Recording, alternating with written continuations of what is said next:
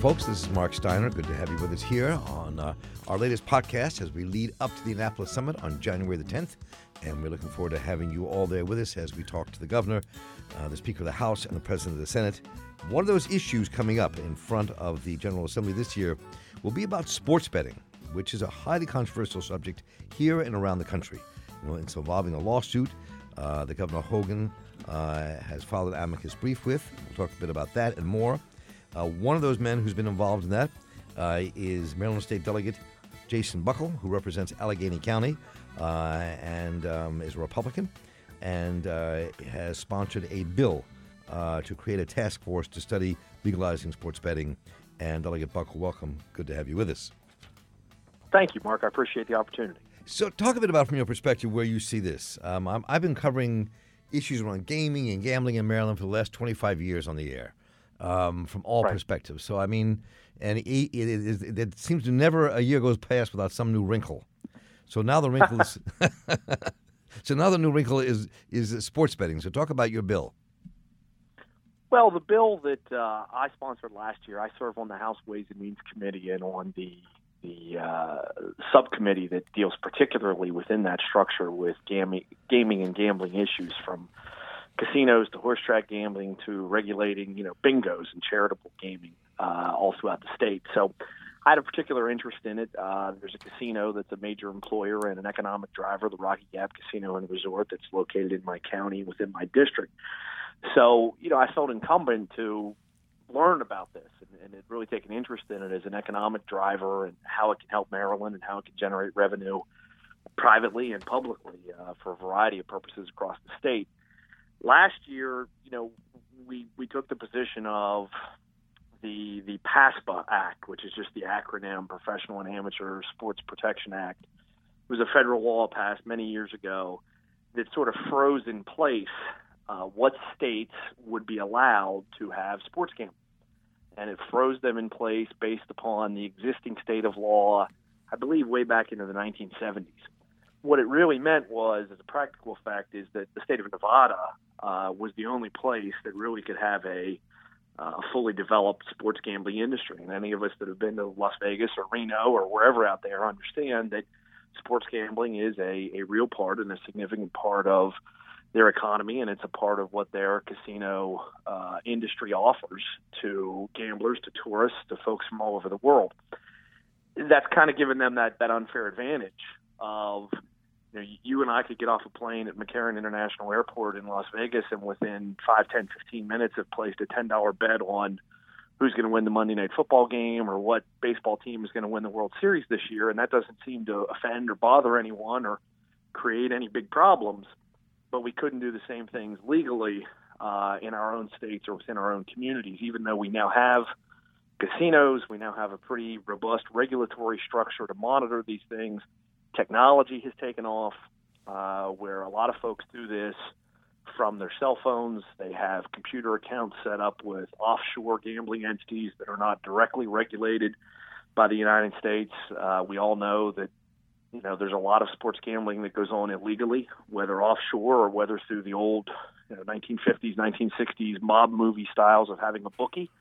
Uh, there's estimated billions and billions and billions of dollars of this activity that's going on that, that's not captured by the state of Nevada, uh, really the only legal place to do it at that level. So last year, there was a, a move, the lawsuit you described, uh, from New Jersey, attacked that. New Jersey had passed a law uh, and basically said, we don't think that's right. We think New Jersey is in control of New Jersey, and we've made a decision that we're going to legalize sports gaming, or we're not going to make it illegal under state law. Uh, and that would, in theory, let people open up uh, in New Jersey. I think it's both at some of their existing casinos and also at their racetracks. And they challenged this federal law. Uh, this has been going on for several years. You know, as I'm a lawyer by trade, and I certainly understand that sometimes litigation takes a very long time.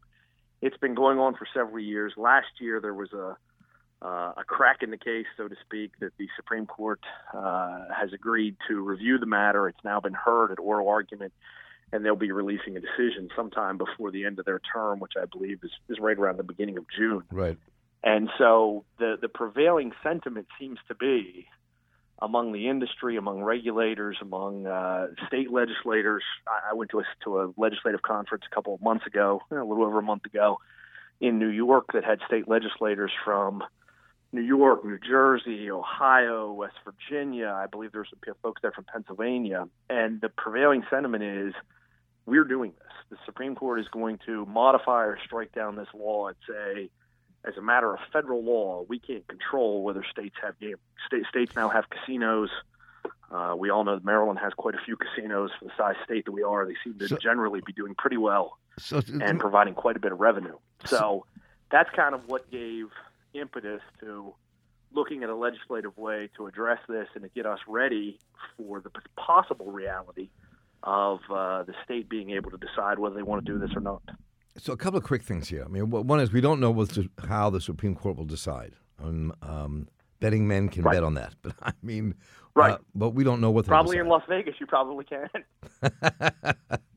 so, so that that notwithstanding, so but you, your your bill is not is your bill. Let me be very clear here. Your bill is to set up a commission to study, or is your bill to actually set up the gaming uh, to let gaming begin?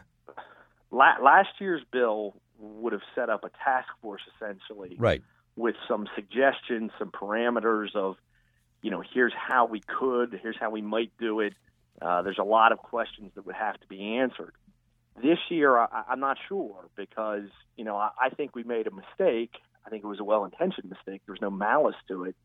But I think sort of the powers that be made a mistake last year in not moving forward, either with my bill or some amended version thereof, to, to let us start preparing. Uh, this year, it's a timing factor. Uh, how far my, my biggest concern and biggest worry is that we fall behind our neighboring states. Uh, Pennsylvania already has a proposal in place. I believe it's already been passed legislatively that if and when the Supreme Court strikes this federal ban down, they already have their system. They're going to be moving forward. Uh, I've been advised by West Virginia legislators who apparently are in the know. I, I live very close to West Virginia. Right. Our part of the state is you really can, you know, it's a couple miles into West Virginia and a couple miles into Pennsylvania. And we have casinos from those states that are they're fairly near to ours. And they their intention and their plan is we'll have something in place in two thousand eighteen. We'll be up and running. Uh, Delaware, which affects a lot of our Eastern Shore uh, casinos and even the Cecil County Casino. Uh, they're allegedly in the same place. New York, New Jersey. Basically, almost all of our casino or gaming industry competitors, some of them are doing it in different ways. There's always a little bit of different twist to it, and I think that's fine. States should be just determining what's best for them. But almost all of our gaming industry competitors along the East Coast are already ahead of us.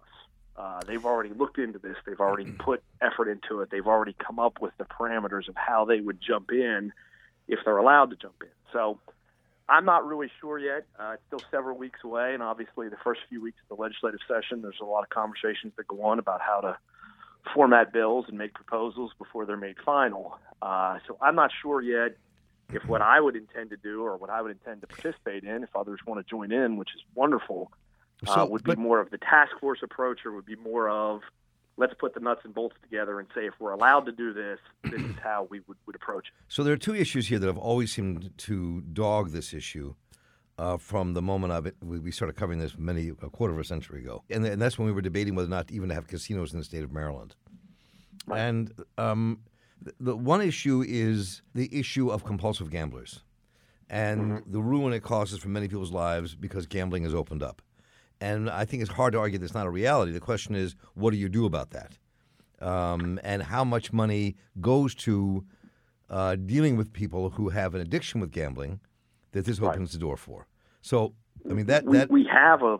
Go ahead. No, so, so the question is, so if, you, if there was a bill, if you were to design a bill, I mean, how would you, how would you fit that into your bill? Well, I think Maryland already has, I mean, I know Maryland already has a problem gaming fund. Uh, that is funded through a variety of ways, but but principally through uh, a, a percentage or, or a sliver of funds and contributions from licensees uh, and from gaming revenues. To the best of my recollection, last year there was a bill to increase funding uh, to that problem gaming fund that didn't pass, that that I you know, could have supported, but that didn't pass. And, and what we found out was the monies that are in the Problem Gaming Fund now aren't really being used fully. So you're absolutely right in the reality that there are some folks who become problem gamblers, gamblers, compulsive gamblers, and it is incumbent upon us, it's important for us to recognize that and provide treatment options. We already have things like voluntary exclusions, mandatory exclusions, uh, that the casino licensees enforce themselves. And that's what's important to know, is that under my theory at least, and I'm certainly not the person who gets to arbitrate how this ultimately will get done, I'm just a voice among, among several, but under my theory, the, the only way that we would expand sports gaming is to existing licensees. So some states have said, we're going to create an entirely different network here, and we're basically going to allow you to play sports bets at your local bar or restaurant, or we're going to let you walk around with your mobile phone on an app and go through some third-party service. To me, even though I'm a, you know, I'm a fan of sports gambling and the potential that it has to, to help industry and create revenue, and I think it's a fairness issue, but even to me, I mean, that's too far uh, for Maryland, for me at least. I don't think you should be able to go in and just gamble, gamble, gamble whenever you feel like it, wherever you want. So those folks who are already, for example, on a compulsive gambling list or a, a banned gambler list, whether they chose to do that themselves or whether they've been mandatorily excluded for, for some type of, of incident or offense, they're already going to be banned from participating. Uh, new folks who would be added to those lists, they would be banned. Because it's not as if, well, I'm banned from going in and playing a slot machine at Maryland Live, but I could walk in and bet on tonight's football game. Nope. Once you've already been banned, once you've already been identified as having that issue, we're going to do everything we can to prevent you from, you know, being tempted and being involved right, right. In, in further. I guess the question is, I mean, is, is the money that goes into treatment and, and where that goes? Because you really can't – it's really hard to police that kind of thing.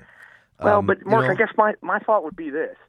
We already know, I don't think there are very many people that have never wagered on a game in their life, and all of a sudden, because you can do it at a Maryland-based casino or track, are going to start doing it.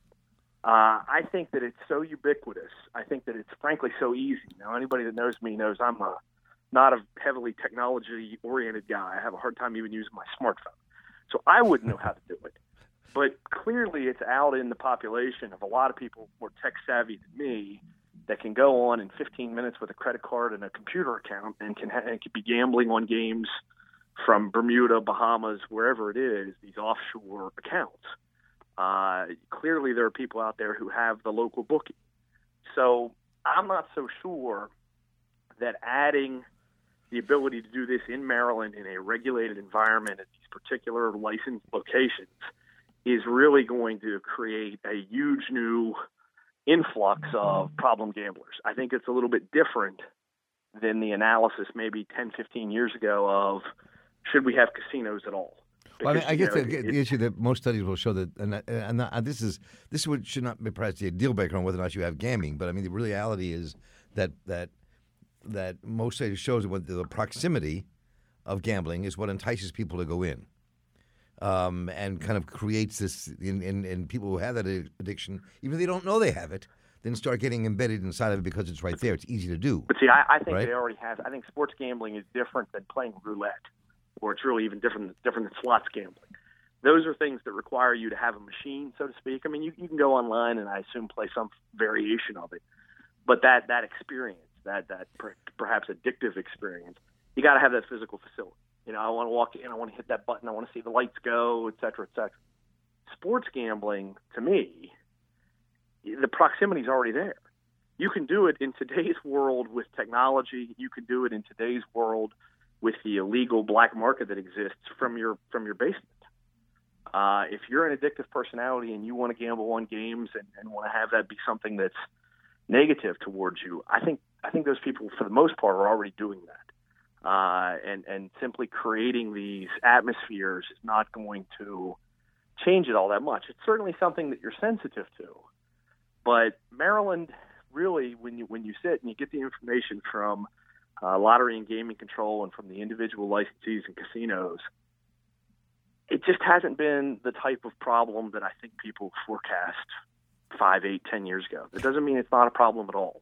So, uh, but I don't believe as a legislator that we can solve everything. I don't think we can legislate away people's personal responsibility. I don't think we can create a system that's that's, that's absolutely perfect. Uh, I don't think that it will create a substantial problem, uh, more so than what's already identified and out there in society to say, hey, if you want to wager twenty dollars or fifty dollars or one hundred dollars on a game from time to time, uh, you now can do that in a regulated, licensed, legal environment rather than in an illegal environment, rather than in a risky environment, uh, which a lot of online gaming and certainly gaming with illegal bookies that may or may not be organized crime connected, a lot of that is going on and it subjects people to a lot of problems uh, beyond risks of addiction. Delegate Buckel, this has been a great conversation. I really enjoy your forthrightness and your clarity on the issues and look forward to seeing you in the General Assembly and seeing how this bill winds down, or winds up, I should yeah, say. It'll, it'll be it'll be interesting to see the, the twists and turns that we go through. The, uh, we, and I appreciate your time, Mark. Very I, much. I appreciate your, I appreciate your time. We've been talking with Delegate Jason Buckel, Republican of Allegheny County, and we'll see you all in Annapolis come January the tenth. Delegate Buckel, once again, thank you so much. Thank you.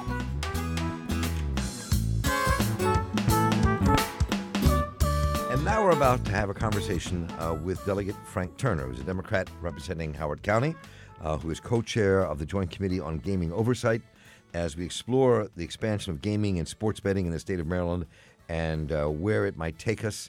And Delegate Turner, good to have you with us. Welcome. Well, thank you, Mark. I'm glad to be here.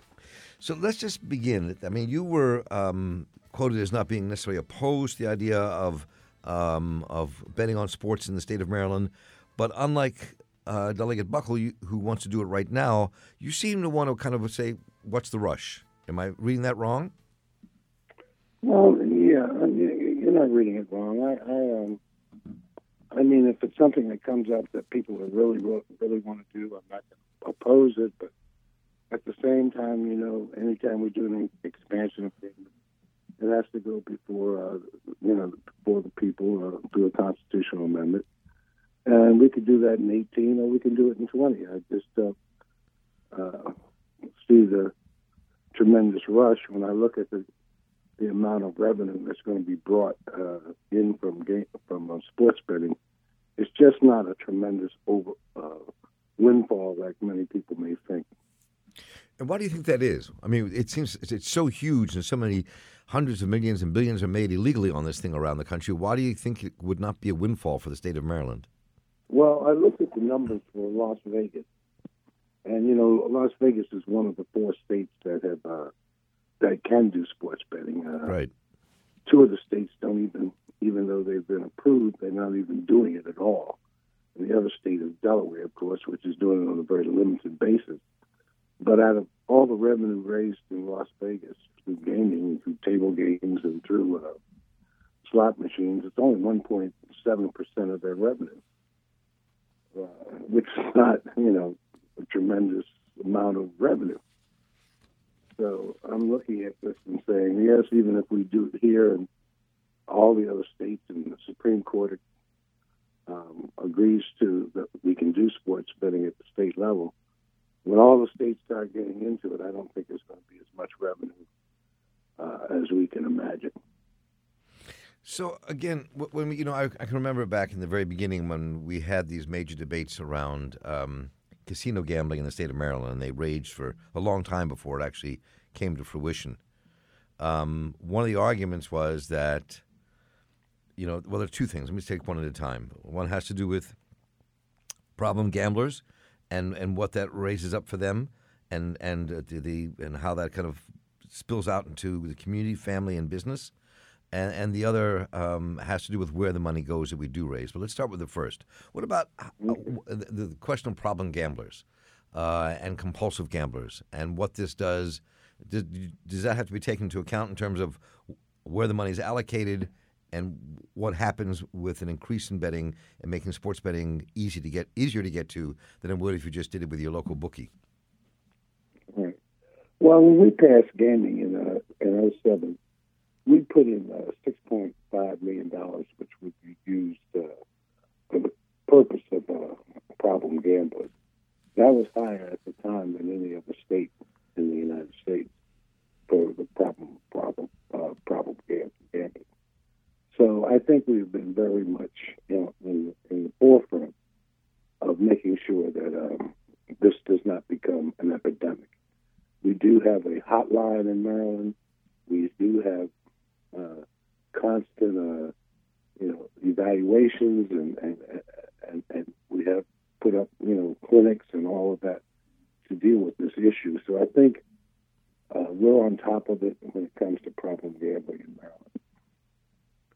Uh, so I've been I've been rather pleased, and I've been kind of monitoring that uh, over the last several years. Uh, the second issue about where is the money going is always a question.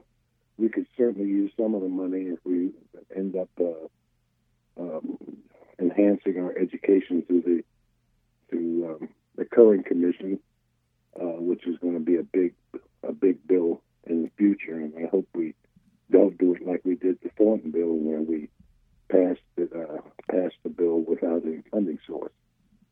So um, I think that some of the, the proceeds from gaming can go into the uh, current commission, but it's not my call. It, it, it, it's going to have to be determined by the by the legislature.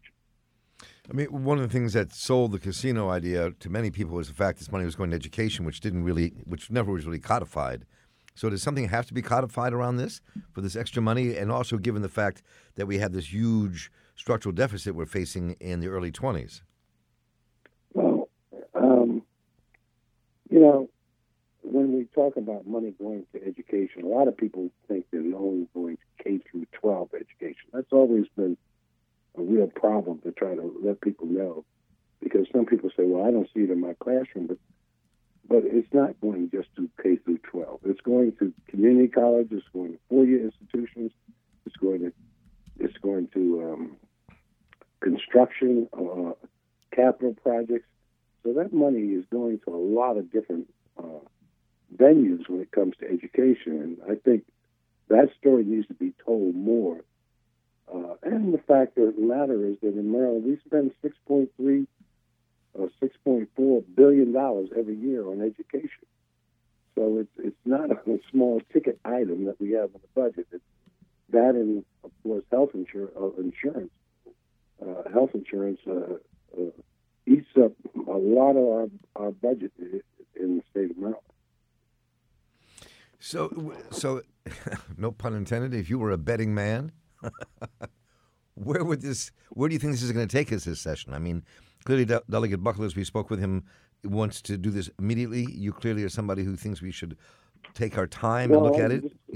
I mean, so wh- where do you think only, this goes? It's, it's, it's not only Delegate Buckel. There are other people who want it, too.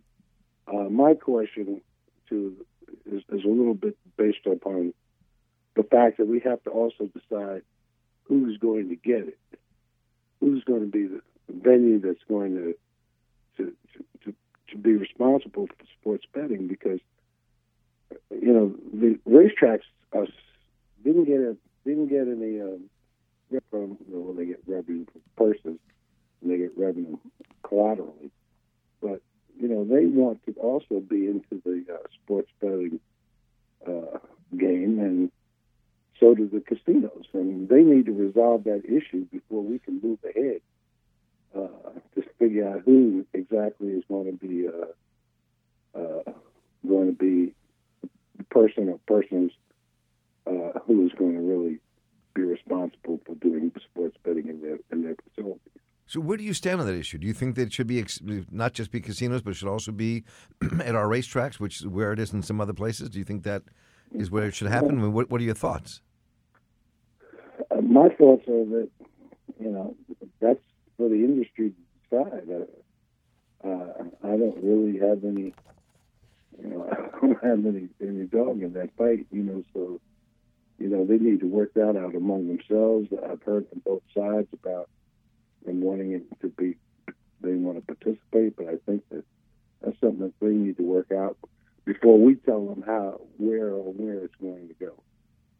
So I think it's, it's really, they need to come together and figure that out. I mean, they don't have forever if they're going to put a bill in this year to figure it out. So, but you don't think that the bill will go through this year to immediately start? Well, I don't know. know, it gets, I mean, it's good. Somebody, I'm sure Buckel, if not Buckel, somebody will introduce it. Uh, I'm not, I'm not opposed to it, but I'm not, you know, I'm not going to be jumping out, you know, and saying, oh, we have to have to do it. Right. Because just like the, just like the gaming, you know, for years we were not in the game, and now we're in the game, and we're doing better than everybody else. We're doing better than Ohio. We're being, doing better than New Jersey. We're doing better than Delaware, West Virginia. So, you know, so we're, we didn't get in the game first. But, you know, if you look at the numbers now, there's no, none of those states are touching us. Well, this has been illuminating. I appreciate it. I look forward to talking to you more about this and many other issues that will be affecting us in the uh, coming months and the debates taking place in the General Assembly coming up after Annapolis Summit. Uh, we're here with Delegate Frank Turner, Democrat from Howard County, who is co-chair of the Joint Committee on Gaming Oversight, uh, and we'll see just where all this takes us. And, uh, Frank, thanks, thanks so much for being with us. Great to talk to you. I had a great talking to you, too, Mark. Have a great day. You, too. Bye. So for more of that, join us at the Annapolis Summit. Just go to thedailyrecord.com slash Annapolis dash summit and hit purchase tickets and join us there January the tenth from seven thirty to ten a.m. at the Governor Calvert House, your chance to talk directly to Governor Larry Hogan, Senate President Mike Miller, and House Speaker Michael Bush. Be part of your future. Thanks for listening to our podcast. This program was produced and edited by Calvin Perry with assistance from our intern, Nora Belvidia. You can download the podcast and more at steiner show dot org and on iTunes or on your favorite podcasting app. Find us on Facebook, Instagram, and Twitter by searching for The Mark Steiner Show. And please let us know what you think. Write me at mark at steiner show dot org. We'll be back in a couple more days with a brand new podcast.